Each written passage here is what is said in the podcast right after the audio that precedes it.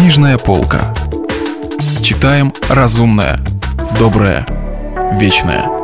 Радио «Комсомольская правда». Александр Дюма. «Три мушкетера». Читает Стас Бабицкий. Продолжение. Наш юноша с бьющимся сердцем прокладывал себе дорогу сквозь толкотню и давку во дворе особняка господина де Тревиля. Д'Артаньян, у которого до сих пор всегда было довольно хорошее мнение о своей особе, почувствовал себя неловким и смешным. На нижних ступеньках лестницы четверо мушкетеров забавлялись веселой игрой, в то время как столпившиеся на площадке 10 или 12 их приятелей ожидали своей очереди, чтобы принять участие в забаве.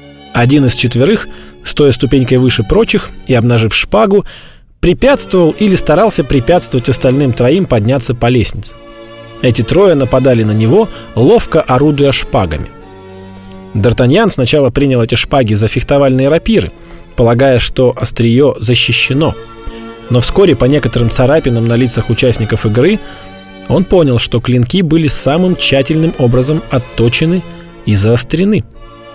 При каждой новой царапине не только зрители, но и сами пострадавшие разражались бурным хохотом.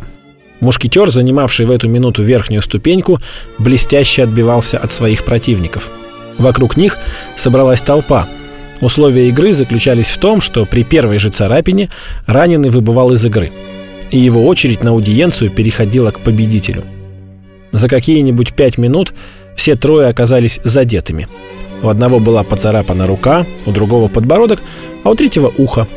Причем защищавший ступеньку не был задет ни разу. Д'Артаньяну почудилось, что он перенесся в пресловутую страну великанов, куда впоследствии попал Гулливер и где натерпелся такого страха. А между тем до цели было еще далеко.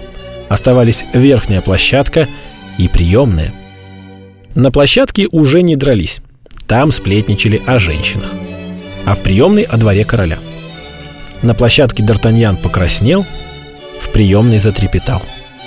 Его живое и смелое воображение, делавшее его в Гасконе опасным для молоденьких горничных, а подчас и для их молодых хозяек, никогда, даже в горячечном бреду не могло бы нарисовать и половины любовных прелестей, и даже четверти любовных подвигов – которые служили здесь темой для разговора и приобретали особую остроту от тех громких имен и сокровеннейших подробностей, которые при этом перечислялись.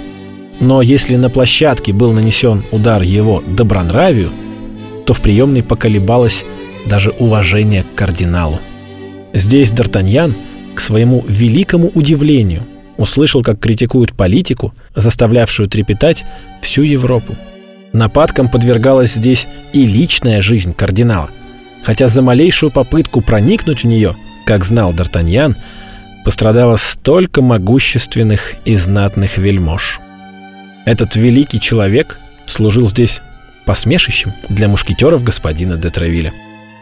Одни потешались над его кривыми ногами и сутулой спиной. Кое-кто распевал песенки о его возлюбленной, госпоже де Гильон, и о его племяннице госпоже де Камбалье. А другие тут же сговаривались подшутить над пажами и телохранителями кардинала. Все это представлялось Д'Артаньяну немыслимым и диким. Но если в эти едкие эпиграммы по адресу кардинала случайно вплеталось имя короля, казалось, чья-то невидимая рука на мгновение прикрывала насмешливые уста. Разговаривавшие в смущении оглядывались – словно опасаясь, что их голоса проникнут сквозь стену в кабинет господина де Тревиля. Но тут же, брошенный вскользь намек, переводил разговор снова на его высокопреосвященство. Голоса снова звучали громко, и ни один из поступков великого кардинала не оставался в тени. «Всех этих людей, — с ужасом подумал Д'Артаньян, — неминуемо засадят в Бастилию или повесят, а меня заодно с ними. Д'Артаньян поэтому, как легко догадаться, не решался принимать участие в разговоре. Но он глядел во все глаза и жадно слушал, напрягая все свои пять чувств, лишь бы ничего не упустить. Несмотря на все уважение к отцовским советам, он, следуя своим влечениям и вкусам, был склонен скорее одобрять, чем порицать происходившее вокруг него. Несколько оправившись от первоначального смущения, Д'Артаньян мог теперь на досуге приглядеться к одежде и лицам окружающих. Центром одной из самых оживленных групп был рослый мушкетер с высокомерным лицом и в необычном костюме, привлекавшем к нему общее внимание. На нем был неформенный мундир, ношение которого, впрочем, не считалось обязательным в те времена, времена меньшей свободы, но большей независимости – а светло-голубой, порядочно выцвевший и потертый камзол. Зато поверх камзола красовалась роскошная перевесь, шитая золотом и сверкавшая словно солнечные блики на воде в жаркий день. Длинный плащ алого бархата изящно спадал с плеч мушкетера, только спереди позволяя увидеть ослепительную перевесь, на которой висела огромных размеров шпага.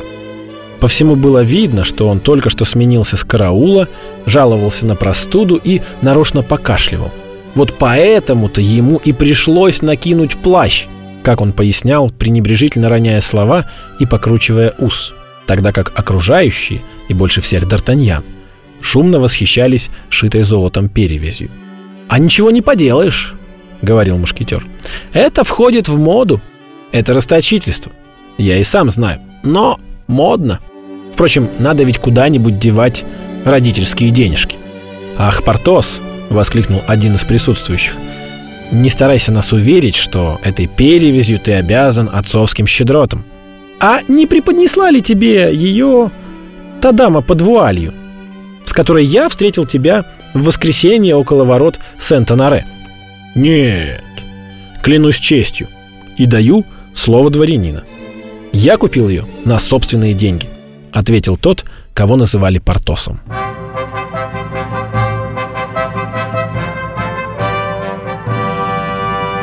Продолжение романа слушайте завтра.